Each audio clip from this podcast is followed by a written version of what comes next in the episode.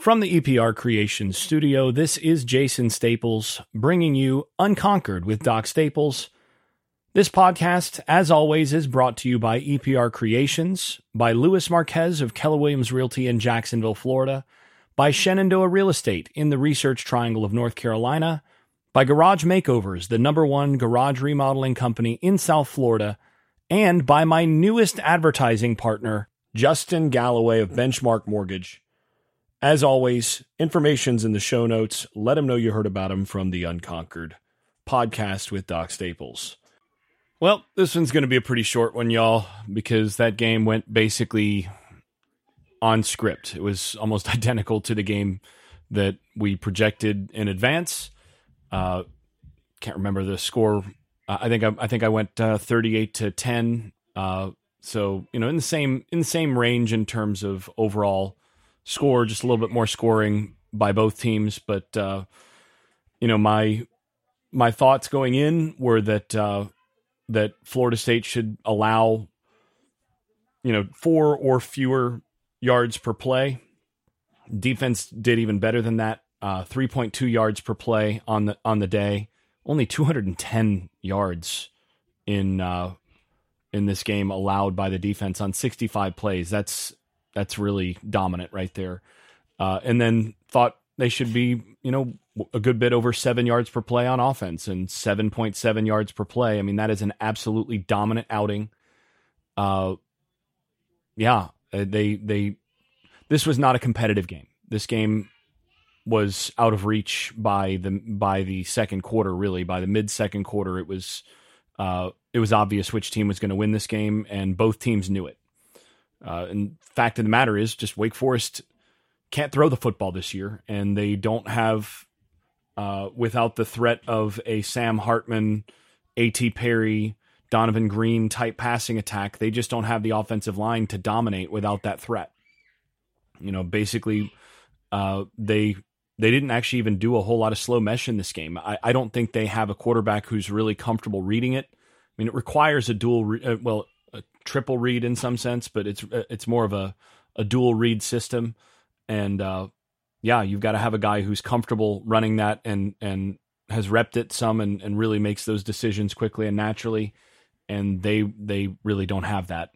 Uh, they they did have a few successful runs pop. I mean, most most notably a 51 yarder by Justice Ellison, which was just under a quarter of the entire yardage given up by the defense there, uh, and that was close to close to being uh, to being shut down too. I mean, it was it was one where you know just got a guy out of a out of a gap, and Ellis, Ellison was able to squeeze through a uh, a tight seam there and uh, and make a play. But yeah, this was this was not competitive, and it was kind of what we what we expected in a lot of respects.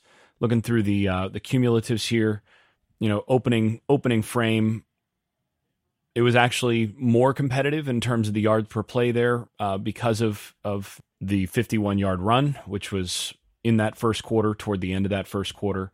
But once you got outside of that, so it's five five and a half yards per play in in each uh, by each in the first quarter, but Florida State was already up 10 nothing by the end of that second quarter. FSU averaged 15 yards a play in the second quarter. And that was because of a couple big plays, obviously, you had the the 80 yard Benson uh, screen pass there, and Wake Forest had 18 plays for a total of four yards in the second quarter. That was utter dominance. 0.2 yards per plays, pretty good. Uh, first half, 9.2 yards per play for Florida State, 2.4 for for Wake Forest. FSU had four sacks in that in that first half. And then one, once they got to the third quarter, you know, this is this was that third quarter was in some ways a bit of a gift to the coaching staff because they're going to have a lot to pick on in film session. Uh, Florida State got beat in that in that third quarter. Wake Forest scored nine, gave up zero. Uh, yards per play, four point nine. Wake Forest to four point four from Florida State. Just a really uneven, sort of uninspired effort in that third quarter where FSU just didn't take care of business. I mean, they they seemed to come out pretty unfocused. Four carries for four yards, six of nine, the big issue, 69 passing. biggest issue in that in that third quarter was Florida State four penalties for 55 yards, which submarined a couple of drives and uh, gave Wake Forest basically a huge boost on on the drive that they scored on the that they scored a touchdown on. It's just a yeah. There there was a lot of undisciplined play in that third quarter that uh, that the coaching staff is not going to be real happy about, and um, and that's something they're going to be able to to to ride on this week. This is this is like I said, a bit of a a, a boon to the to the coaching staff at that point. Uh, and then again, fourth quarter. By that point, a lot of backups on the field. FSU 6.7 yards of play and only gave up 1.3 in the fourth quarter as they shut the door on the game. Just yeah, pretty straightforward, pretty straightforward game. A few things that did stand out to me despite the disparity, despite the the overall dominance, this was one where FSU did not run the football especially well in this game. And it's something that, you know, I, I know the coaching staff will not be happy about how they ran it overall in this game. 4.2 yards per carry against that defense is not enough. And yeah, I mean that's they they were not able to to create the space in the running game that they really want to consistently. You look at Benson, 10 carries for 55 yards.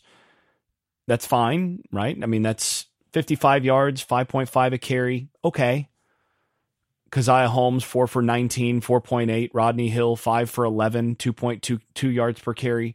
This was just not a dominant rushing output. And they were in position where once they got up early, they were in position where you could see they wanted to impose their will in the running game. They wanted to to try to establish themselves as a as a uh, as a run offense in that, and they just weren't able to do it. They were not able to consistently run the football in the ways that they wanted in this game, and that's something that they're going to continue to have to work through and to improve on as they get into that last portion of of the schedule. I mean, they can beat Pittsburgh, and actually, you're probably going to have to beat Pittsburgh with mostly the passing game because of how Pitt's going to sell out to to stop the run. But you're going to need to be able to run the football some to to beat Miami. You're going to need to be able to run the football and and have some balance in the college football playoff if you get there, and probably in the ACC title game. So, running game is still a big work in progress. We did see Jordan Travis break out and run it a little bit more in this game. Seven carries for 29 yards in this game. A couple of them where you know I'm saying to myself as he's as he's uh, sort of dragging people, go down, just go down because you know you want to see him actually do that.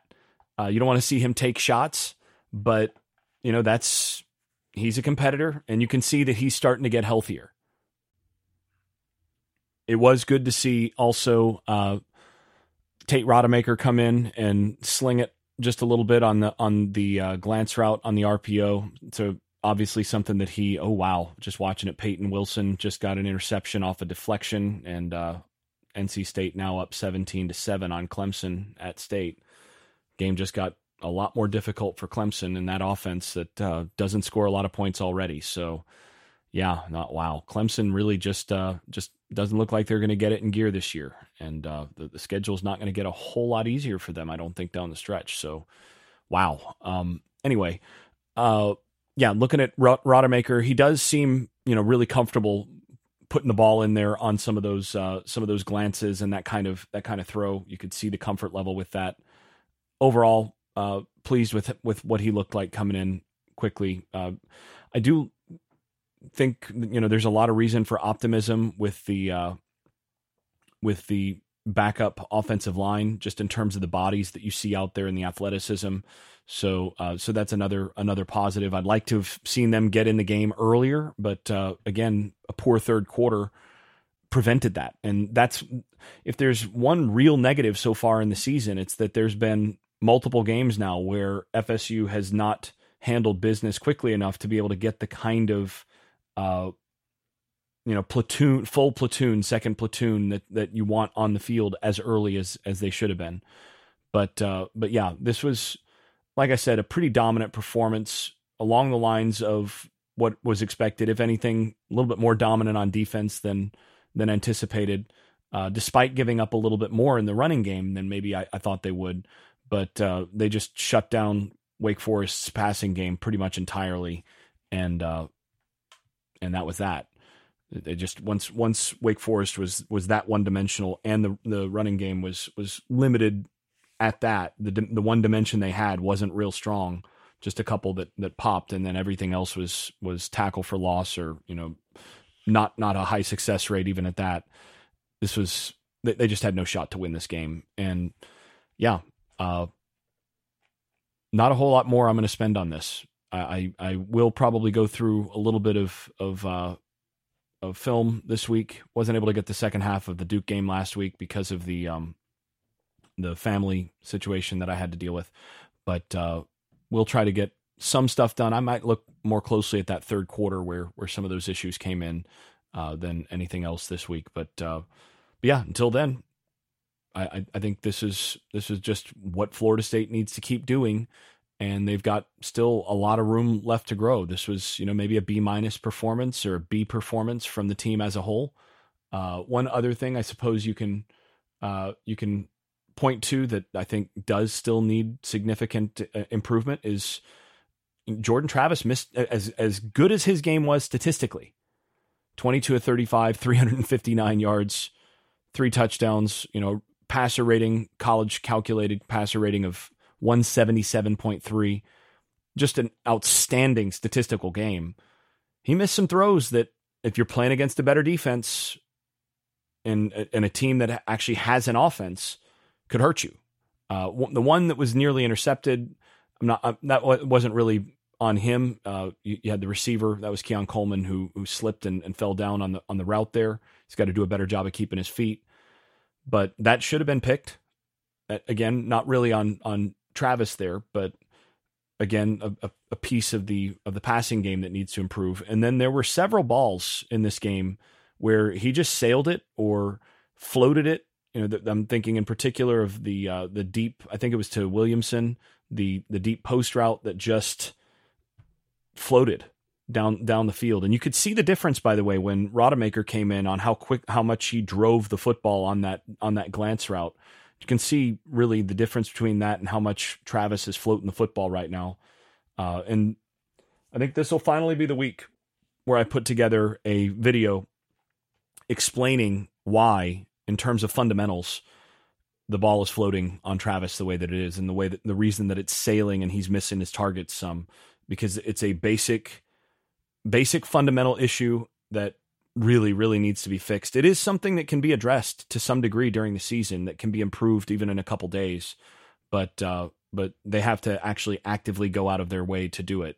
It's all about getting extension through the throw and emphasizing that feeling of extension rather than pulling down on the football. And he's pulling down hard on the football, and that ultimately leads to a lot of problems in terms of, of accuracy, in terms of sailing and, and, and floating the football, not being able to drive it.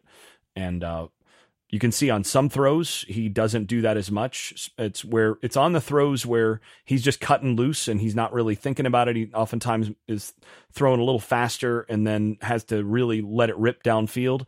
And then you'll see him get proper extension and everything. And those are usually his best throws. Uh, but when he's not doing that, you, you, can see some of these issues that, that'll come up. And I'll go through some stuff uh, that I think, given the situation this week, playing Pitt, uh, a very down Pitt team after this game, uh, that might be the most valuable thing I could I can provide in terms of uh, some analysis. So I'm gonna have to figure out a way to to to record that and then uh, and and go from there. So until then, this has been Unconquered with Doc Staples. I'm Doc Staples. Thanks for listening.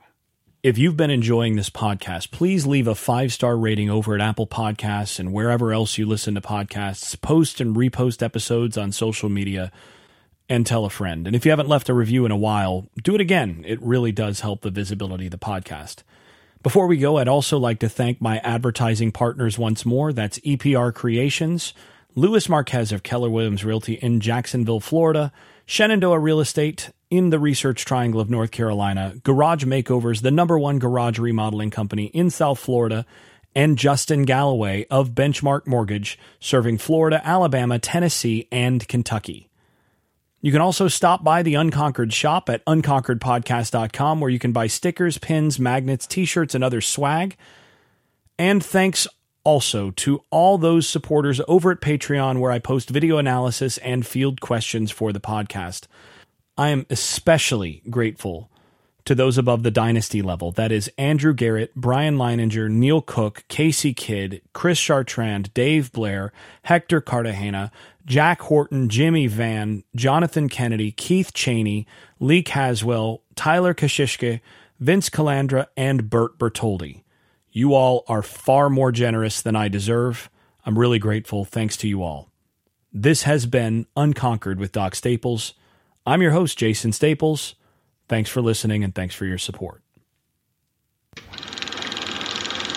I made this.